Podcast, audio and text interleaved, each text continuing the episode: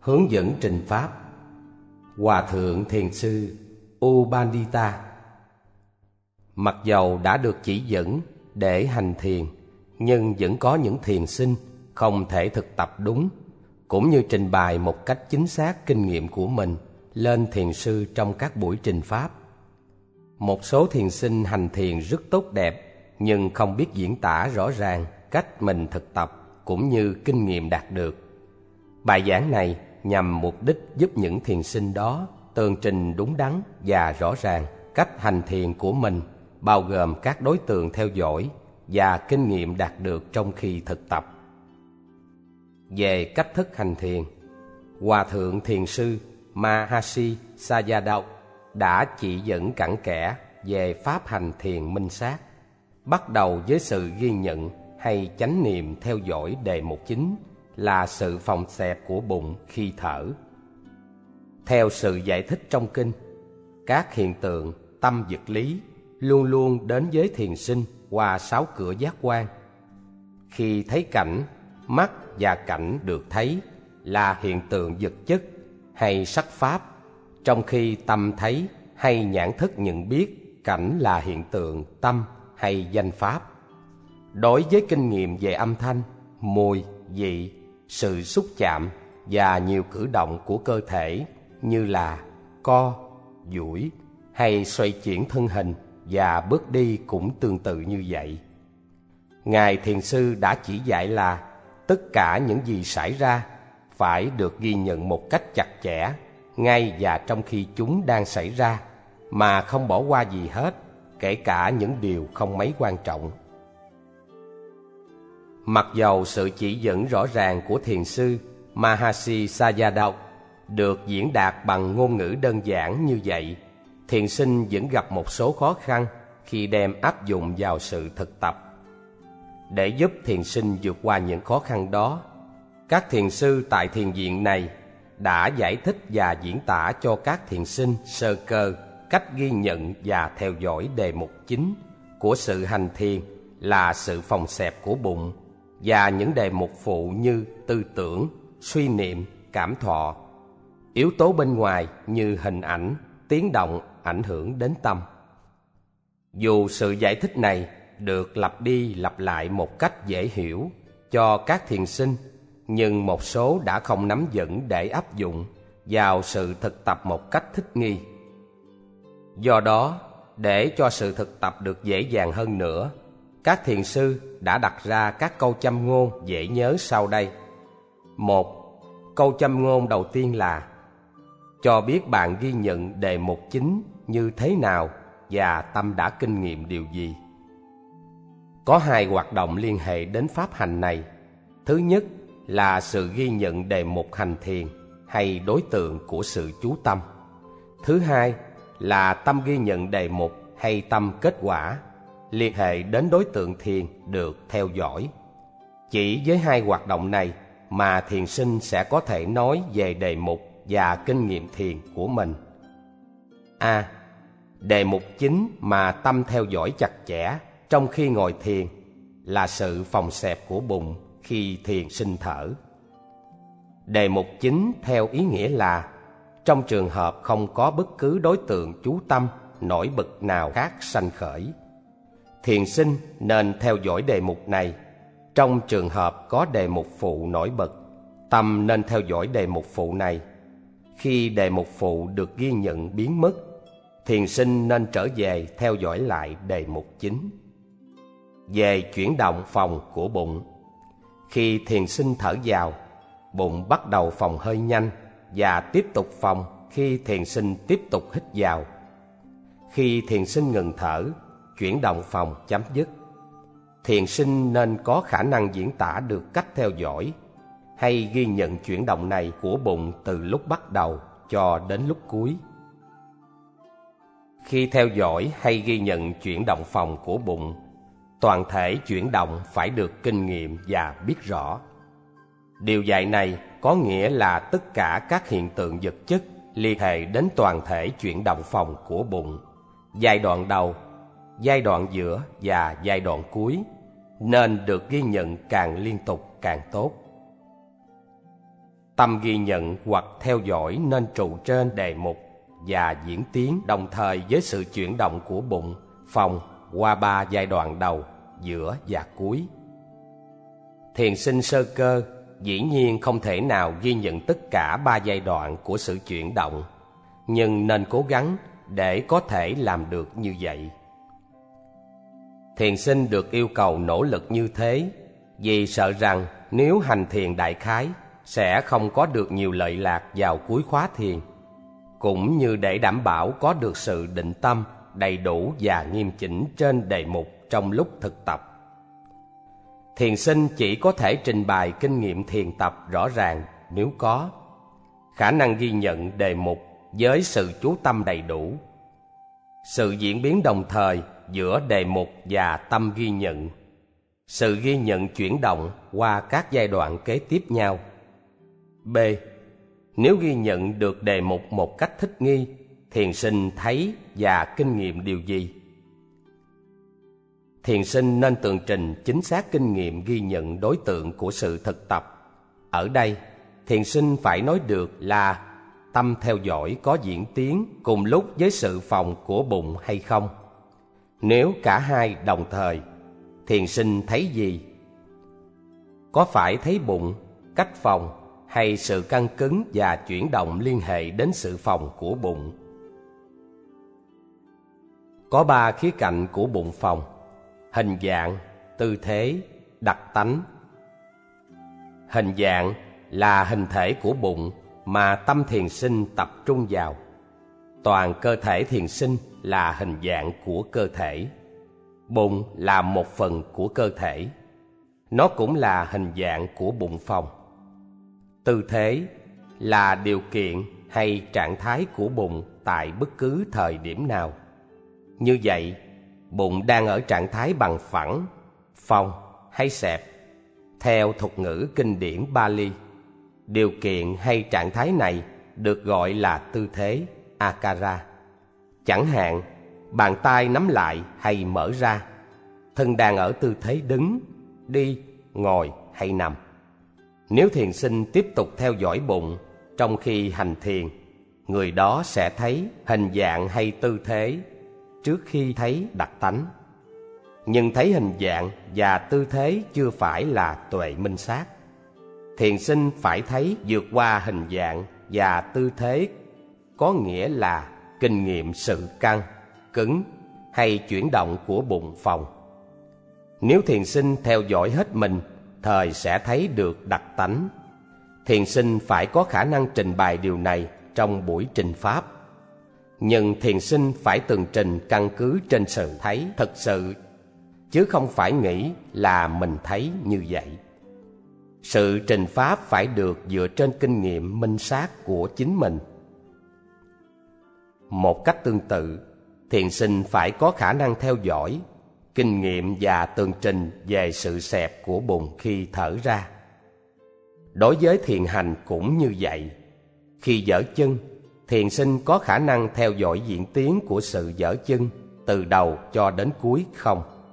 Nếu có, người đó thấy gì? Có phải thấy hình dạng hay vị thế của chân dở lên hoặc cảm thấy đặc tính như chân trở nên nhẹ và nhấc lên hay thấy chân trở nên căng và bị đẩy về phía trước? Thiền sinh phải tập trung mới có khả năng tường trình về bất cứ khía cạnh nào trong ba khía cạnh này của đề mục. Khi đưa chân đến trước trong lúc đi kinh hành, có phải tâm thiền sinh theo dõi hay ghi nhận một cách đồng thời với sự di chuyển của bước chân? Ở đây cũng vậy, thiền sinh thấy gì? Có phải người đó thấy hình dạng hay tư thế bàn chân đưa tới hoặc đặc tính của chuyển động như là bàn chân đang được đẩy từ phía sau hay kéo từ phía trước. Tương tự, khi bỏ chân xuống, người đó có khả năng ghi nhận chuyển động đưa xuống từ lúc đầu cho đến lúc cuối khi bàn chân đụng sàn nhà hay mặt đất không? Nếu có, người đó đã nhận biết được gì? Có phải người đó biết hình dạng bàn chân, tư thế bàn chân để xuống hay dài đặc tính của chuyển động như là chân trở nên nhẹ và mềm. Đối với sự ghi nhận các đối tượng khác như là co duỗi tay chân, xoay chuyển cơ thể, tư thế ngồi hay tư thế đứng cũng tương tự như vậy. Thiền sinh có khả năng ghi nhận một cách đồng thời các hiện tượng, từ đầu cho đến cuối hay không? Thiền sinh chỉ nên giới hạn sự trình pháp của mình vào đề mục đang theo dõi, theo ba khía cạnh được đề cập ở trên, và không nói đến nhận sự xảy ra ngẫu nhiên hay bất ngờ khác. Điều này rất quan trọng. Thiền sinh nên hiểu rõ ba đặc tánh của các hiện tượng, tâm, vật lý sau đây. Đặc tính riêng Sahaya là Kana. Đặc tính điều kiện Sankata là Khana. Đặc tính chung Samana là Hana. Đặc tính riêng Đây là những dấu hiệu hay đặc tính riêng biệt của các hiện tượng tâm hay vật lý. Ví dụ, sự cứng hay mềm là dấu hiệu hay đặc tính riêng của xương hay thịt Dấu hiệu hay đặc tính này chỉ có ở yếu tố đất hay địa đại chứ không có ở những đại khái khác như thủy đại, yếu tố nước, quả đại, yếu tố lửa và phong đại, yếu tố gió. Quả đại là nóng và lạnh, thủy đại là dính chặt hay trôi chảy và phong đại là chuyển động. Các đại này đều là đặc tính riêng của các hiện tượng vật chất. Dấu hiệu hay đặc tính riêng của tâm là khả năng nhận biết, đặc tính riêng của xúc là tô màu cho tâm và làm cho tâm tiếp xúc với hiện tượng. Đặc tính riêng của cảm thọ là khả năng cảm nhận. Đặc tính điều kiện Mỗi một đặc tính riêng của các hiện tượng tâm vật lý đều có khởi đầu, kéo dài và chấm dứt. Theo ngôn ngữ kinh điển Bali, đây là sanh, uppada, trụ, thi ti và diệt, banga. Sinh có nghĩa là sự bắt đầu hay sanh khởi của hiện tượng. Trụ là sự kéo dài hay diễn tiến cho đến khi hoại diệt. Diệt là sự tan dở hay biến mất. Ba đặc tính này thuộc đặc tính điều kiện. Đặc tính chung Đặc tính thứ ba của các hiện tượng tâm vật lý là đặc tánh phổ quát, sự vô thường. Anika là khana, khổ hay bất toại nguyện. Dukha là khana và vô ngã. Anatta là khana. Tất cả các pháp điều kiện hay hữu di tạo nên đặc tánh này.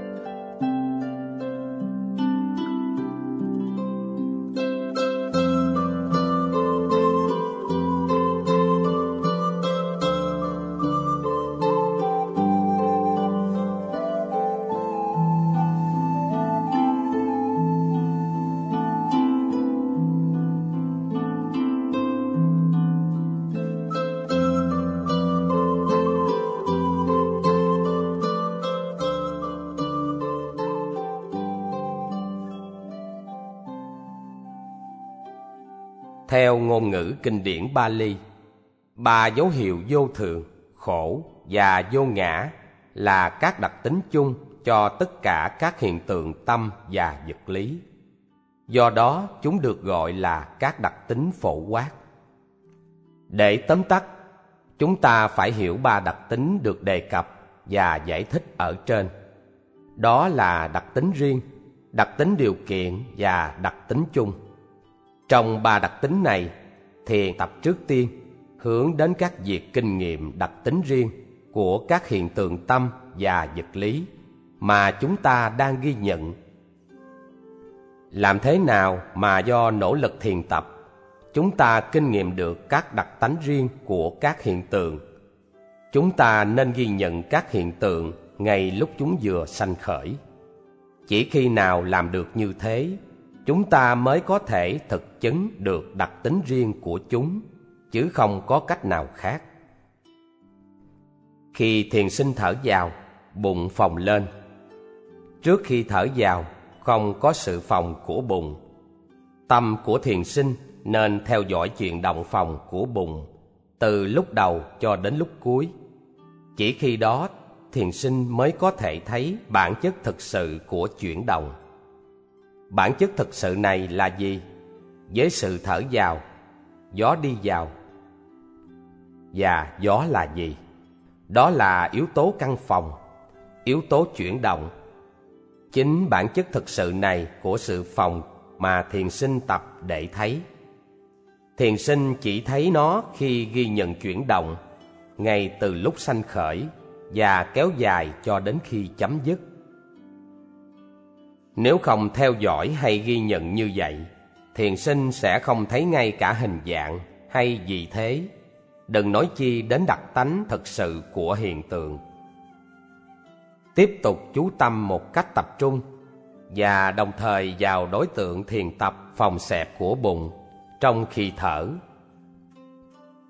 Thiền sinh sẽ lần hồi củng cố được sự định tâm của mình. Khi sự định tâm vững mạnh thiền sinh không còn thấy hình dạng hay tư thế của bụng, phòng hay xẹp. Sự hiểu biết hay tuệ giác vượt ra ngoài những cái thấy này, và sẽ cho phép thiền sinh thấy sự căng phòng. Áp lực và chuyển động liên hệ đến sự phòng xẹp của bụng mà thiền sinh đang theo dõi hay ghi nhận. Khi thở ra, thiền sinh sẽ cảm thấy sự căng phòng bớt đi và chuyển động xẹp của bụng kết thúc vào cuối hơi thở ra. Thiền sinh cũng sẽ kinh nghiệm tương tự với những cử động trong lúc kinh hành, bao gồm dở chân, bước tới và để chân xuống sàn nhà hay mặt đất. Sự chỉ dẫn cũng tương tự đối với những cử động khác của cơ thể. Cảm thọ nơi thân và tư tưởng sanh khởi nơi tâm. Tất cả những đối tượng này đều nên được ghi nhận ngay khi chúng ta vừa sanh khởi, để đảm bảo cho việc kinh nghiệm thực tánh của chúng. Thiền sư sẽ không nói cho thiền sinh biết là họ sẽ thấy gì, nhưng sẽ chỉ dẫn cách thức theo dõi hay ghi nhận. Tương tự như làm toán ở trường, thầy giáo sẽ không cho biết đáp số, nhưng chỉ dạy cách làm toán mà thôi. Chúng ta đã bàn về câu châm ngôn thứ nhất là khi hiện tượng được ghi nhận ngay lúc chúng ta vừa sanh khởi, thực tánh sẽ hiển lộ. Hai, châm ngôn thứ hai dạy, chỉ khi nào thực tánh được hiển lộ đặc tánh điều kiện mới được kinh nghiệm, nghĩa là thấy được hiện tượng ghi nhận đang sanh khởi, kéo dài và chấm dứt. Ba, câu châm ngôn thứ ba là, chỉ khi đặc tánh điều kiện trở nên rõ ràng đặc tánh phổ quát mới được kinh nghiệm. Khi đặc tánh điều kiện được kinh nghiệm đặc tính chung hay phổ quát sẽ xuất hiện. Hai đặc tính điều kiện và phổ quát sẽ không thể nào không hiển lộ một khi đặc tính riêng được thấy rõ nhờ sự ghi nhận tập trung và đồng thời vào đề mục thiền. Khi đặc tính chung xuất hiện, nó sẽ phô bày bản chất vô thường, khổ và vô ngã của hiện tượng. 4. Châm ngôn trên được theo sau bởi châm ngôn thứ tư như sau. Khi đặt tánh tổng quát được kinh nghiệm, tuệ minh sát hiển lộ. Sau khi xuất hiện, tuệ minh sát từ từ chín mùi và sẽ được theo sau bởi đạo tuệ và quả tuệ. Cho phép thiền sinh kinh nghiệm niết bàn với sự dừng nghĩ của các hiện tượng danh sắc và phiền não. Thiết tưởng nên nhắc lại trong khi trình pháp. Thiền sinh nên trình bày những gì mình thực sự thấy, chứ không phải nghĩ là mình thấy. Chỉ có những gì thực sự chứng nghiệm mới là trí tuệ của mình, chứ không phải những gì mình nghĩ mình có. Vì đó tối đa cũng chỉ là những kiến thức dai mượn không phù hợp với thực tánh hay đặc tính của hiện tượng đang được ghi nhận. năm Câu châm ngôn kế đến là Tất cả tư tưởng được theo dõi và kinh nghiệm nên được tường trình. Trong khi đang ngồi thiền ghi nhận đề mục chính là sự phòng xẹp của bụng, những tư tưởng có thể sanh khởi. Đó là bản chất của tâm, khó mà kiểm soát được. Tâm có khuynh hướng phóng đi, rời bỏ đề mục chính và suy nghĩ. Lúc đó, thiền sinh nên làm gì? Hãy ghi nhận bất cứ những gì sanh khởi đến tâm. Bạn có thể làm được như vậy không? Bạn nên cố gắng làm như thế. Nếu làm được, sự suy nghĩ sẽ tiếp tục, ngừng lại hay biến mất hết. Sự chú tâm của bạn có trở về với đề mục chính không? Bạn nên tường trình những gì xảy ra theo những khía cạnh này. 6. Tất cả những cảm thọ nên được theo dõi, hiểu rõ và tường trình trong buổi trình pháp. Đối với thiền sinh sơ cơ, cảm thọ chưa sanh khởi trong khi đang chú tâm theo dõi đề một chính là sự phòng xẹp của bụng. Tuy nhiên, tư tưởng chắc chắn sẽ sanh khởi. Lúc đó thiền sinh sơ cơ chưa có khả năng ghi nhận tất cả những tư tưởng sanh lên. Để giảm thiểu những tư tưởng phóng tâm này, thiền sinh sơ cơ nên tập trung sự chú tâm vào đề mục chính, càng chặt chẽ càng tốt. Nhưng khi đã ngồi thiền được một thời gian, 5, 10 hay 15 phút, một số cảm giác không thoải mái sanh khởi nơi thân khiến tâm khó chịu. Khi cảm thọ hay cảm xúc sanh khởi, chúng nên được ghi nhận. Khi trình pháp, nên trình bày bằng ngôn ngữ thường ngày như là ngứa, đau, tê hay nhất, vân vân, thay vì dùng ngôn ngữ của kinh điển như cảm thọ. Những cảm thọ này nên được ghi nhận cho dù chúng gia tăng cường độ hay yếu đi, ổn cố hoặc biến mất. 7. Tất cả những hiện tượng khác xảy ra và nổi bật nên được ghi nhận và kinh nghiệm. Những hiện tượng khác nổi bật được ghi nhận và kinh nghiệm là gì? Đó là hình sắc được thấy, âm thanh được nghe, mùi được ngửi, thức ăn được nếm và những hiện tượng tâm lý như thích, không thích, hôn trầm, phóng tâm, lo âu, hoài nghi, nhớ tưởng, tỉnh giác, chú tâm, hài lòng, thỏa thích, an bình, tĩnh lặng, thư thái, vân vân. Đức Phật chỉ chung chúng là pháp hay đối tượng của tâm. Chẳng hạn, sự thích sanh khởi và khi được ghi nhận, chuyện gì xảy ra? Thích được theo sau bởi tham ái. Thiền sinh có thể tường trình điều này. Lấy một ví dụ khác, thiền sinh bị hôn trầm và có tâm mùi lược. Chuyện gì xảy ra nếu những điều này được ghi nhận khi chúng xuất hiện? Bất cứ lúc nào, những đối tượng của tâm sanh khởi, chúng nên được ghi nhận. Tóm lại, sau đây là bốn đối tượng chú tâm trong pháp luyện tâm, minh sát niệm xứ hay thiền minh sát. A. Những cử động của thân, thân. B. Cảm thọ, thọ. C. Hoạt động của tâm, tâm. D. Đối tượng của tâm, pháp. 8. Cuối cùng, câu châm ngôn tổng quát là những gì sanh khởi được ghi nhận và kinh nghiệm nên được hiểu trọn vẹn và tường trình đầy đủ trong buổi trình pháp. Quan tâm của thiền sinh là theo dõi hay ghi nhận hiện tượng. Đối với bất cứ đề mục nào thuộc bốn loại đối tượng nêu trên, ba sự việc tuần tự xảy ra trong khi hành thiền minh sát là A. Hiện tượng sanh khởi. B.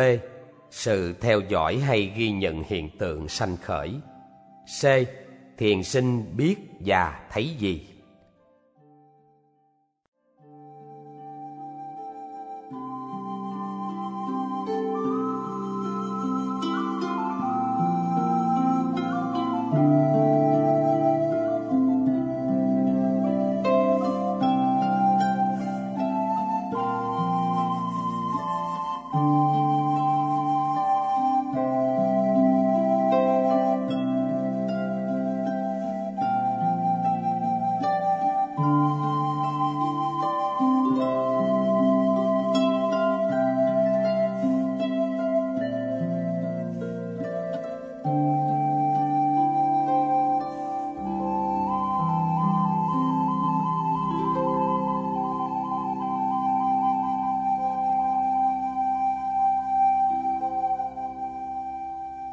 Hồi hướng công đức.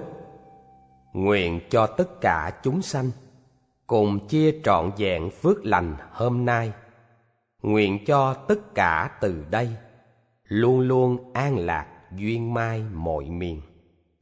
Nguyện cho chư vị long thiên trên trời, dưới đất, oai thiên phép màu, cùng chia công đức dày sâu, hộ trì chánh pháp bền lâu muôn đời.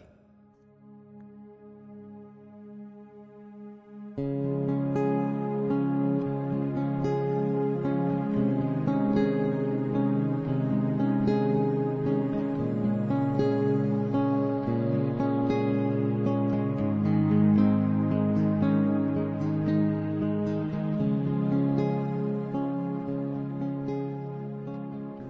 hiện bởi Trung tâm Diệu Pháp Âm, Chùa Khuôn Việt, đường Phạm Văn Hai, quận Tân Bình, thành phố Hồ Chí Minh.